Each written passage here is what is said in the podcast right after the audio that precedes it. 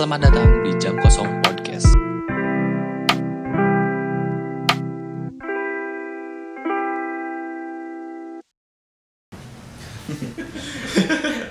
Welcome back di Jam Kosong Podcast, podcast mingguan yang ceritain soal current isu dan hal-hal ringan lainnya yang biasa dibahas di tongkrongan yang terutama yang relate di mahasiswa ekonomi barengan gua Gilang dan untuk sekarang mungkin gua gak ditemani sama partner-partner gua izin sakit mereka. Em, tapi gua gak sendiri. Gua sekarang ngajak seorang narasumber salah satu dosen di Fakultas Ekonomi yang menurut gua eh, dan mungkin ini pandangan umum juga sama teman-teman kelas gua yang udah diajar sama beliau yang ini like one of most wanted eh, dosen yang pengen gua ajak ngobrol gitu. Setelah eh, gua plan beberapa minggu ke belakang dan akhirnya kesampaian juga. Terima kasih telah datang kepada Pak Faisal Pak. Apa kabar? Ya, terima kasih. Baik, alhamdulillah. Eh, ini ini ngobrol-ngobrol aja biasa apa nggak? Jangan terlalu berat juga karena Oke, eh, santai santai. karena eh, segmentingnya juga ke mahasiswa FE kalau misalkan berat-berat ya udah dengerin aja gitu di kuliah. Jangan perlu nggak perlu dengerin podcast ini. Cuma eh, inilah unique selling pointnya dari podcast ini. Hmm, membahasnya lebih apa ya lebih grounded dan lebih apa ya, lebih friendly buat didengerin lah. Buat lu semua tapi gak menghilangkan substansi dari podcast ini juga. Ya elah. Um, for the first mungkin eh, saya tahu bapak itu dari em, semester kemarin itu ngajar di ekonomi makro. Menurut saya ini em, wah ini dosen eh, dari luar aja dari cara bicaranya aja itu udah kelihatan banget bahwa this guy was something gitu kan. Ini orang tuh kayak bener-bener ada apa ya ada sesuatu yang bener-bener dia pengen tahu bener-bener curious soal em, ekonomi dan mungkin hal-hal seputar yang lagi happening. Dan menurut, menurut saya mungkin itu em, cukup apa ya cukup em, enak aja gitu kan buat misalkan sama anak-anak sama teman-teman nongkrong. Misalkan ada bapak masuk itu diajak nongkrong itu eh, agak masuk atau asik. Mungkin dari situ saya em, impress first impression saya ke Pak Faisal sendiri. Nah em, menurut bapak gimana pandangannya as a general gitu soal dosen yang em, banyak tahu dan up to date soal kekinian pandangan bapak mengenai mahasiswa? Kesannya apa ke mengenai ini Pandangan gimana maksudnya? pandangan ya bapak mengenai impresi anak-anak ke bapak gitu Oh, gitu. Ya, cukup senang sih malah gimana ya? Sebenarnya kadang-kadang bingung juga sih. Tiba-tiba orang-orang me- melihat saya, refleksi saya itu bahwa ini tuh orang yang seperti ini, seperti ini, kaget juga padahal nggak tahu sih saya juga nggak nggak ada nggak ada niatan apa-apa gitu ya nggak ada nggak ada pengen bikin image yang seperti apa cuma Let it saya flow aja. nah, saya orangnya emang gitu ngalir aja lah nggak apa ya nggak nggak ini dan ya memang ini style saya sih dari dari dulu pun dari saya waktu belajar masih kuliah itu ya presentasi dan lain-lain itu memang caranya begini gitu makanya kalau di acara-acara formal ya kadang-kadang suka agak sedikit miss ya Karena ngomongnya Sedikit agak miss. semi formal gitu. ngomongnya. kayak misalkan lagi ngebuka eh, apa ya bukan sidang ada acara-acara acara-acara akademik mahasiswa tuh kalau misalnya saya yang buka tuh agak-agak sedikit kaku gitu. Ah, ya memang gimana ya saya orangnya gitu sih. Eh, agak-agak gimana ya agak mungkin orang anak-anak sekarang bilang agak slow atau santuy gitu ya. Ah. tapi tetap eh, untuk masalah akademik saya juga tetap harus eh, up to date. Karena ada yang bilang tuh kalau misalnya ya kalau kamu nggak update ya udah mati gitu aja sih intinya. Mungkin gitu. Eh, buat jadi sampel juga kali ya buat kalau ada misalkan mata kuliah yang em, kalau nggak up to date kan agak textbook kalau ngajarnya kalau misalkan kita agak up to date kan seenggaknya kita ngasih sampel ke eh, isu-isu yang lagi happening mungkin kali ya. Nah Kayak itu gitu. ya, ya salah satunya memang itu sih. Saya waktu itu nyontoh dari pembimbing saya waktu itu, dia eh, udah doktor, masih muda waktu itu cewek, tapi apa ya up to date banget sama berita-berita waktu zaman saya tuh gitu. Jadi pada saat oh ini kayaknya Asik. asik gitu ya. eh, suatu hari nanti saya pengen pengen mungkin pengen gitu kayak beliau, tapi waktu dulu masih bingung gimana caranya gitu. Tapi ya intinya adalah ya sering-sering apa ya sering-sering masuk ke dunia-dunia masa kini. Karena kalau misalnya udah berhenti gitu udah berhenti biasanya kalau udah masuk ke karir nih kebanyakannya fokus di karir dan biasanya karir keluarga udah beres. Nah kalau buat saya kayaknya eh, itu aja nggak cukup kurang cukup. Karena dari perspektif mana pun selalu mengajarkan untuk tetap terus up to date gitu sih sama paling yang berarti yang influence bapak soal em, gaya metode pengajaran bapak yang sekarang berarti si ibu itu ya. Apa ada em, hal-hal lain yang influence bapak untuk em, dari cara metode pengajaran dari ngomong segala macam itu ada hal lain nggak yang influence ada banyak sih sebenarnya bukan bukan yang paling aja. fundamental aja. Yang paling fundamental sih beliau ya pembimbing saya. Dan satu lagi komika terkenal ya Raditya Dika. Ah Nah, itu juga sama dia selalu apa ya? Selalu nyampein apa-apa tuh dengan gaya khasnya dan kayak agak eh, apa muka ya? muka apa ya muka baru bangun tidur sih Nah, maksudnya. kayak gitu ya, kurang lebih kayak gitu ya. Itu banyak ke ke, ke influence lebih dari aja. Mm. Nah, kurang lebih itu sih. Kalau heeh. sama paling eh, untuk yang biasanya kalau ada orang bilang itu kalau otaknya penuh itu hatinya biasanya kosong. Hmm. Hmm. Eh, bapak kayak gitu nggak? Hatinya kosong. Hatinya kosong jadi, dulu nih? jadi kalau otaknya penuh itu biasanya kalau otaknya penuh hatinya suka gak keisi gitu. Oh, Isinya gitu. sama em, otak-otak yang dipikiran secara rasional, nggak bakal kayak ngesampingkan dulu Oh, pikiran-pikiran oke. hati. Biasanya kayak gitu kalau orang yang otaknya penuh. Eh, Nurani berarti kan. maksudnya nuraninya Nah, ya? Politikus kan biasanya kayak Iya, iya, gitu. Terus pebisnis biasanya Hmm. ngedepan ngesampingkan harga balan harga balan Iya, kita kelebihan iya. dulu. Iya. Lebih utamanya kan profit. Nah, Bapak kayak gitu. Kalau saya enggak sih, enggak, enggak, enggak terlalu seperti itu ya. Jadi masih tetap apa ya? Masih nurani tetap harus harus jalan nurani itu. Karena apa? Karena di sisi lain kadang-kadang ada penilaian saya juga yang ya nggak full semuanya akademik dan nggak full semuanya juga tentang masalah misalnya tentang eh, etika dan lain-lain. Tapi ada beberapa hal, beberapa indikator yang memang eh, apa ya yang yang harus saya yang harus eh, misalnya kayak, kayak penilaian ya saya juga sama menilai nggak hanya dari akademik aja malah lebih banyak sih untuk saya itu lebih banyak di ranahnya ranah emosionalnya. Kenapa? Karena saya diajarin orang tua saya itu dari awal tuh kamu pintar aja nggak cukup. Atau bahkan nggak pintar katanya gitu. Nah makanya eh, sisi sisi sisi yang paling banyak diajarkan oleh orang tua saya sebenarnya bukan nggak nggak di akademiknya sih tapi di sisi emosionalnya. Heeh, jadi bagaimana cara mengelola emosi walaupun ya semua orang punya emosi gitu ya bagaimana cara mengelola emosi bagaimana cara mendengarkan eh, pendapat orang lain bagaimana cara berargumen bagaimana cara Udah aja. eh, ya itu benar-benar diajarin Bah- bahkan sebenarnya saya lebih Gimana banyak- cara ngajarin eh, mendengarkan argumen orang orang tua kayak gimana? awalnya awalnya itu sebenarnya dari cara pertama sih dari buku ya pertama dari buku itu saya eh, tipikal orangnya itu susah diajarin sama orang tua tuh susah banget Ah.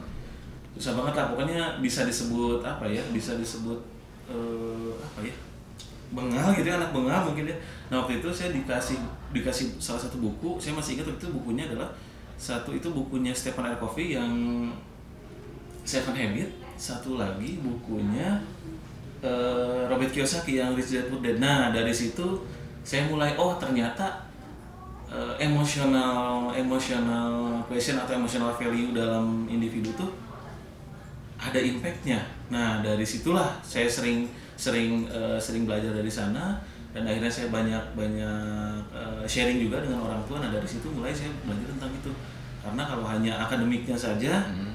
ya ya bisa jadi kayak tadi gitu. Orangnya pinter tapi bengisnya minta ampun gitu. Bisa kayak gitu. Makanya ya, saya keselamatinnya dari situ sih dari dari sana. Dan dulu orang tua saya memang salah satu yang mirip-mirip dengan orang tua orang tua lainnya yang, Yang konservatif pengen kalau punya, nah, ya, itu konservatif. yang pengen punya anak tuh yang pokoknya bagus ya akademiknya bodo amat di sisi lain gitu. Ah. Nah, tapi ternyata mungkin mereka juga seiring berjalannya waktu mereka lebih wise dan akhirnya ya eh, mereka mengajarkan ke saya pun seperti ini. Nah, makanya jadinya kurang lebih seperti ini. Dan masalah untuk yang tadi di masalah itu juga sih nggak terlalu apa ya nggak eh, misalnya hatinya kosong nggak saya tetap tetap ada tetap ada apa ya tetap ada ada empati simpati itu tetap ada cuma Ah. memang saya tipikal orang yang kadang-kadang suka nggak pengen kelihatan sama orang bukan introvert tapi apa ya nggak tahu nih namanya apa gitu pokoknya kadang-kadang misalnya saya lagi pengen ini dengan orang lain Lebih berarti bapak tipikal kayak orang yang bisa em, dengan fokus atau konsentrasi kalau ngerjain tugas itu sendiri gitu. Nggak suka keramaian atau gimana? Bisa. Nah, kurang lebih kayak gitu memang betul betul. Saya kalau ngerjain Saya juga sama. nggak bisa bareng-bareng banyakan tuh nggak bisa makanya saya kebanyakan gitu dan eh, kenapa saya bilang saya saya juga bisa ngeklaim bahwa saya itu eh, secara apa ya, secara empati simpati juga punya karena saya nggak pernah ngebedain siapa pun dari backgroundnya mau agamanya silahkan bahkan profesi ya tentang profesi. Biasanya orang-orang kalau ih si Eta mah bapaknya tukang sampah atau tukang beca. Nah makanya saya itu pernah ngajarin juga di kelas tuh kita harus belajar sama siapa pun. Karena saya juga kadang-kadang kalau misalnya bikin riset kecil-kecilan ngedatengin tukang beca ya saya ajak ngobrol tukang batagor atau tukang bubur karena kadang-kadang saya dapat ide penelitian dari sana juga Ah. gitu Uh, eh tadi tapi buku yang kedua itu siapa pak? Bisa Robert Kiyosaki Robert Kiyosaki Rich Dad Poor Jepang Dad. ya? Eh, Kiyosaki uh, orang Jepang tapi 11 tinggal di. Amerika Uh, bisa nanti cek saya juga. Nah, coba pokoknya eh, itu yang Ada apa yang bikin saya- empat kuadran itu kalau misalnya orang kaya sebelah kanan orang bisa sebelah kiri gitu nah yang gitu bestseller kayaknya. bisa banget itu Hmm. Tahun berapa itu? Ah, udah lupa sih waktu mah dikasih itu waktu zaman kuliah awal-awal lah. Zaman kuliah awal yang yang mulai saya merubah pola pikir saya dari anak SMA ke kuliah itu di sana. Itu titiknya. Makanya masih ingat banget gitu. Berarti pas lagi kayak masa quarter life crisis kali mungkin? Atau yang pas belum belum belum belum nyampe quarter life. Kalau kalau quarter life itu pas waktu saya kuliah magister. Kalau kuliah satu masih masih kayak anak-anak SMA yang baru tahu kuliah gitu oh ini jadi Oh, berarti belum, gitu. saya kira itu bakalan tipe orang yang dari SMA udah mikirin eh, besokannya mau jadi apa gitu. Wah enggak enggak enggak jauh-jauh waktu SMA Masih- masih tahu anak SMA lah yang otaknya masih masih, gitu ya. bentuk gitu ya yang otaknya mungkin masih bentuknya trapesium gitu ya, atau segitiga segitiga sama sisi gitu ya Oke, but now let's talking about IG. Um, saya akan sedikit nge-stop uh, IG Bapak Faisal di nah, Bapak Faisal um, di bionya ada Football Maniac, Interisti, ada co-founder Senatio. Ini oh kirain Inter ini. Uh, minuman kayak review minuman atau makanan, Makanan, ya ya, review makanan. kontributor juga di kita punya cerita lecturer pengajar dan juga researcher di Fakultas Ekonomi Universitas Galuh dengan feed yang menurut em, yang menurut pandangan saya ini agak agak nggak u- agak nggak umum untuk kisah untuk em, ay- ba- bapak milenial apa baby boom Eh, milenial Oh, kan semua Ah. masuk oh, masuk ke semua milenial Iya, berarti. iya. Masih relevan berarti untuk P3-nya. Kalau baby boom kan agak-agak agak gak lazim gitu untuk Iya. kayak gini. Ngeposting soal em, Gundala, di bio-nya juga ada bola dan banyak review-review kecil lainnya kayaknya. Eh, Untuk yang kayak gini eh, Bapak segig apa sih kepada hal yang Bapak sukai? Maksudnya dalam gig apakah cuma tahu cuma sekedar ngikut aja kalau bola ataupun film atau agak gig lebih eh, terus lebih dalam lagi soal em, yang Bapak sukai itu? Eh, kalau saya pribadi sih ya kalau udah suka tuh bakal dicari lah apa pun gitu ya. Atau bahkan kalau beberapa kadang kan ada beberapa part di mana sih harus eh, bukan harus sih pengen beli itu ya udah beli aja gitu. Beli aja. Itu- jadi udah Berarti rasa penasaran ngalahin kayaknya rasa kriesnya itu. Hmm, hmm, memang ya kayak misalnya saya eh, di sepak bola ini eh, yang saya suka banget sepak bola dari zaman kapan ya? Waktu Berarti 9 lagu waktu zaman Calcio lagi edan Nah, kayak gitu. betul betul itu waktu ah, kayaknya masih Itu SD awal, itu. awal milenial kan biasanya kalau gak idolain Juventus atau Milan atau Lazio Parma ya ke Inter gitu. Heeh, heeh, itu Liga Inggris itu belum belum belum terlalu ya. betul betul betul. Waktu itu sembilan delapan sembilan sembilanan atau sembilan tujuh ya? sembilan tujuh yang waktu ingat ingat waktu Oh, itu ya. Bung Gita nah itu pokoknya ingat waktu apa sih era itu aja. Eh Indonesia lagi krisis krisisnya nah di situ mulai dia nonton TV. masih untungnya masih Masih untungnya masih bisa kebeli TV. Iya, masih bisa. Waktu itu nah suka Liga Italia. Itu memang Liga Italia itu tahun 2000-an awal 99 akhir tuh memang paling paling inilah paling apa ya paling kerennya tuh paling paling lagi in lah gitu. Nah kebetulan suka itu dan sampai sekarang alhamdulillah sih.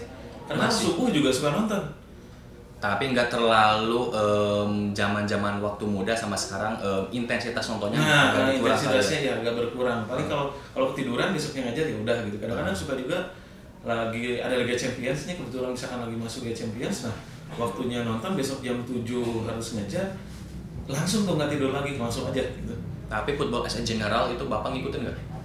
Eh, ngikutin juga, ngikutin juga, Ngikutin juga. Ngikutin juga. update-update-nya juga masih ngikutin juga nah, bahkan nah pas beranjak ke beranjak beranjak lebih ke dewasa ini baru di situ saya ngerti apa relate-nya antara si eh, sepak bola dan bisnis. Kenapa jadi bisnis? Nah gitu kan.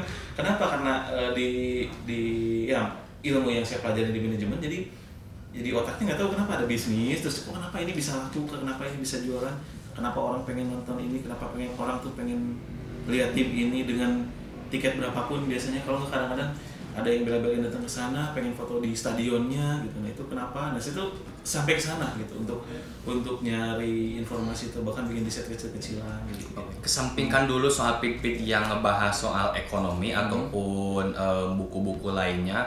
Karena mungkin saya akan agak bias ke film dan juga bola karena juga Hmm, saya iya. penggemar em, dua media tersebut Em, untuk berarti untuk bola itu bapak ngelihatnya dari eh, lebih dalamnya di perspektif em, seorang di industrinya industri bolanya berarti Industri, iya. industri bolanya Industri. berarti em, lebih dalam soal mekanisme transfer gimana Iya, terus em, em, kebijakan kebijakan transfer atau bagaimanapun itu em, dan juga em, marketing di owner kenapa Mhm. owner lebih suka sekarang beli tim-tim ecek-ecek tim-tim kecil itu berarti bapak em, lebih apa ya lebih ngulik lah soal Iya, itu iya. daripada em, misalkan lebih taktikalnya berarti Iya. eh, Hmm, sih ke- kebanyakan itu kalau untuk masalah gameplay permainan itu juga sama sih sama-sama juga gitu ya cara misalkan yang ini pakai taktik apa ini pakai taktik apa gitu itu juga sama tapi tidak menghilangkan eh, sisi bisnisnya Ah. gitu makanya kenapa kemarin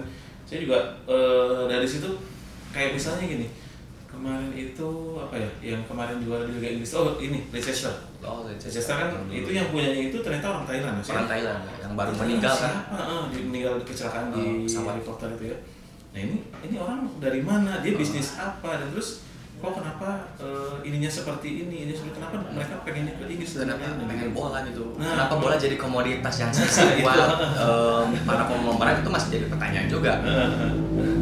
Itu nah itu kebanyakan makanya kebanyakan saya ke sana di di sisi di luar di luar di luar kayak eh, taktik eh, gitu gitunya ya.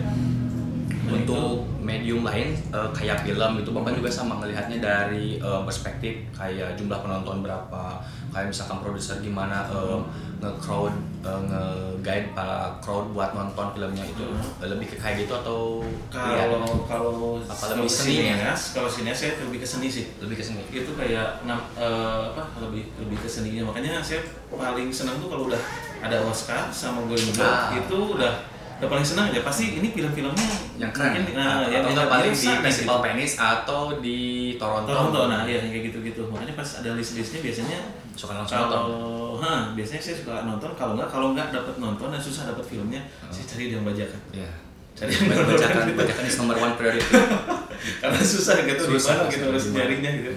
Kalau misalnya kalau, misalnya punya kenalan panitia di festival-festival tersebut ya bajakan gitu. Kalau lu punya kenalan atau panitia di festival Oscar atau gimana bisa hubungi gitu. Dengan subtitle Indonesia. Nanti dibikin. Gitu.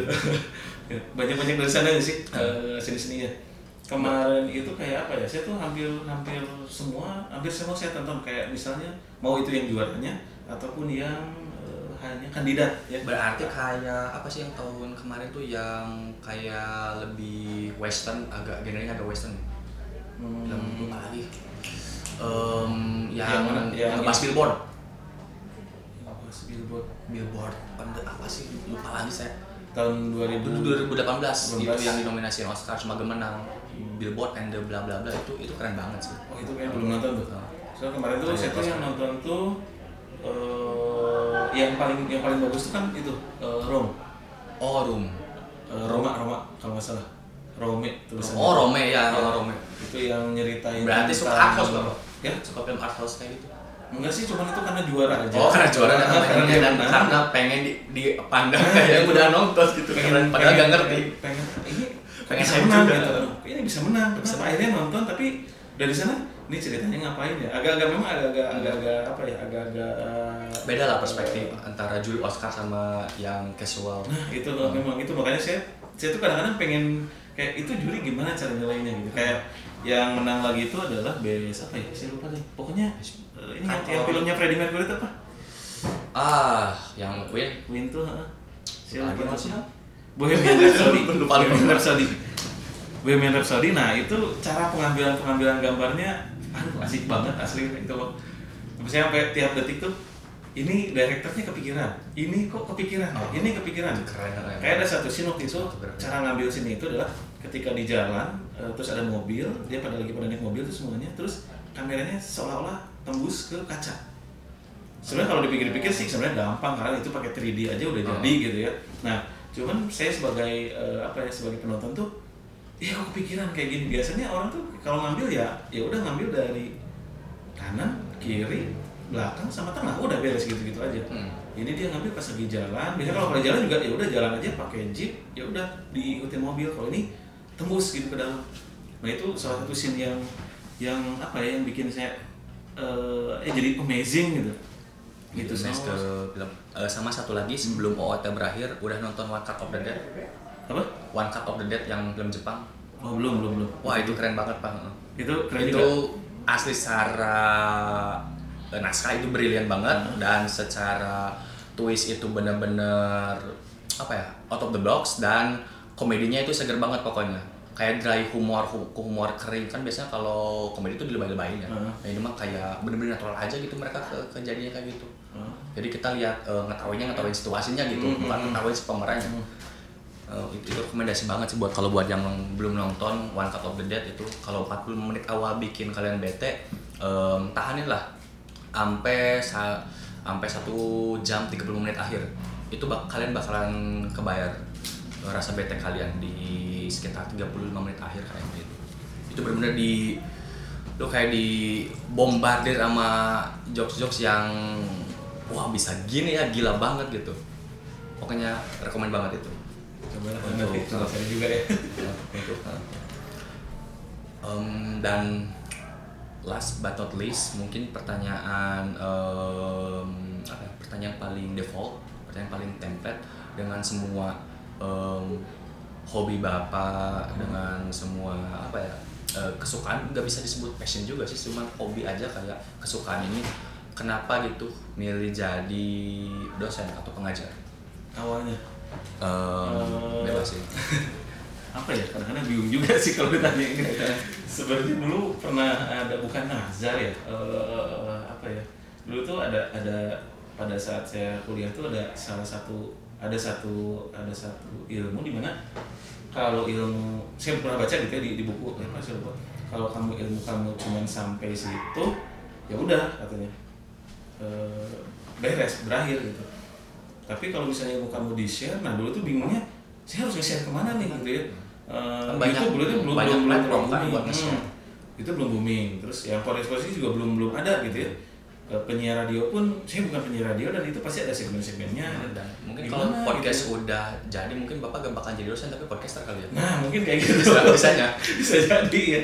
Itu pengen nge- ya pengen pengen intinya sih pengen pengen apa ya pengen bikin pengen bikin orang-orang tuh awal awalnya tuh dari sana pengen bikin orang tuh minimal ya nggak nggak pintar secara akademik tapi mereka tuh ngerti gitu paham. Intinya itu aja dulu. Kebuka kebuka bahwa ini loh ada yang kayak gini kayak gitu. Nah kayak gitu misalnya. Jadi banyak di kita tuh eh, kelemahannya ya kelemahannya eh, budaya-budaya di kita tuh kalau misalnya udah belajar ya udah berarti saya pintar. Nah di sana sebenarnya nggak seperti itu. Jadi saya juga udah belajar pun kadang-kadang harus baca apa lagi gitu.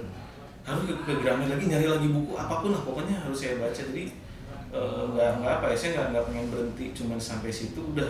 Kecuali kalau misalnya ya udah meninggal ya udah berarti berhenti gitu gitu. berarti jadi dosen itu em, secara gak langsung bapak juga em, bisa buat sekalian buat nambah ilmu segala macem Nah, itu itu. kayak gitu selain buat nge-share-nya. Hmm, selain selain buat nge-share itu saya juga makin makin apa ya bukan eh, ini makin ngerti lah gitu. Heeh. makin ngerti nah udah makin ngerti saya pengen ngetransfer gitu. Awalnya sih dari sana nah akhirnya waktu itu tiba-tiba orang tua ya udah kamu katanya kuliah aja S2 kalau kayak gitu. Oh emang gimana? Ya udah pokoknya kuliah aja dulu. Nah akhirnya dari situ orang tua juga mendukung dan nggak tahu kenapa juga dikasih jalan kayak kayak tiba-tiba Kayak. Eh, tiba-tiba kayak alam semesta tuh udah kayak mendorong buat jadi gitu Oh, saya bilang ya udah kalau kayak gitu akhirnya ya saya coba lakuin, saya coba eh, rintis, saya coba semuanya dan akhirnya alhamdulillah eh, bisa sampai di titik ini dan ya ini bukan bukan apa ya bukan akhir dari segalanya sih. Saya harus tetap terus belajar karena eh, dunia berubah apa pun semua pasti berubah itu itu sih yang awalnya dari dari kenapa awal niatnya tuh saya malah jadi pengen uh, pengajar gitu. Hmm. gitu sih. Gak jadi gak jadi buat pertanyaan terakhir itu gak jadi the last tapi mau nanya lagi jadi kepikiran. Em, bapak percaya passion? Eh ini passion apa? Passion passion eh, hasrat gitu. Hasrat iya nah, percaya percaya. Percaya. Iya. dan bi- bidang ekonomi aspek ekonomi itu merupakan passion bapak nggak? Iya, atau iya, betul emang. Emang karena saya juga eh, sebelumnya sih ya sebelumnya sebenarnya sebelum jadi akademisi ini praktisi dulu. Jadi biasanya orang-orang tuh akademisi dulu baru praktisi. Praktisi, Kalau saya ah. praktisi dulu balik gitu. Setelah beberapa bisnis saya yang saya jalan itu semuanya nggak mulus gitu. Bukan nggak mulus sih intinya intinya ya udah bangkrut aja gitu. Bangkrut. Aja gitu. bangkrut bangkrut ya Ya, gitu. Tapi akhirnya dari sana walaupun saya waktu itu pernah ada mentor saya waktu itu eh, apa ya ngasih tahu bahwa kalaupun misalkan kamu harus bangkrut itu bukan akhir dari segalanya tapi itu adalah eh, kamu dapat experience tapi benar sih betul ya. karena kalau masalah materi untuk saat ini udah keganti lebih dari berapa kali lipat Lebih gitu dari cukup. Hmm, Dari lebih, dari cukup gitu. Hmm. gara-gara experience makanya kalau untuk rasa passion itu saya Ekonomi. percaya banget gitu. Hmm, hmm. maksudnya percaya banget salah satunya kan eh, apa di Senatio kita punya cerita bagian dari Nah, itu running bisnis Hmm, yang bapak jalanin. betul. Itu yang baru-baru sih. Ah. Kalau untuk kita punya cerita kebetulan itu dulu teman-teman himpunan. himpunan di himpunan di Unpad waktu itu kita bikin itu tuh sebenarnya buat share di budaya, makanan eh, apa lagi ya? Na- Nature gitu, alam di daerah masing-masing mau daerah mana pun di Indonesia tadinya itu gitu rencananya cuma setelah kita keluar dan punya eh, jalan masing-masing akhirnya Terbengkalai terbengkalai dan tapi masih ada sih beberapa masih ada jadi buat kenalin karena gini orang Indonesia tuh eh, mungkin buat orang Yogyakarta atau orang Tanjung Pinang atau misalnya kayak di Batam tuh mungkin bobo gigi itu dan kegaluhan itu apa sih gitu aneh Ah, gitu. ah. Begitupun kita dengan budaya-budaya mereka nah tadinya eh, niatnya itu adalah untuk bikin itu, cuman sekarang agak sedikit menurun intensitasnya ya karena kita udah ini masing-masing sih. Gitu. Oke udah 27 menit juga Hmm. Em, takutnya eh, lu semua bakalan kayak boring gitu buat ngedengerin kelamaan juga gak bagus ya pengedulan gitu nambah Kel- kel- kelamaan dengerin kita juga Em, sekian makasih banyak bapak Sama-sama. Faisal udah datang see you di episode selanjutnya bye bye Iya. Just pick yourself up and sing.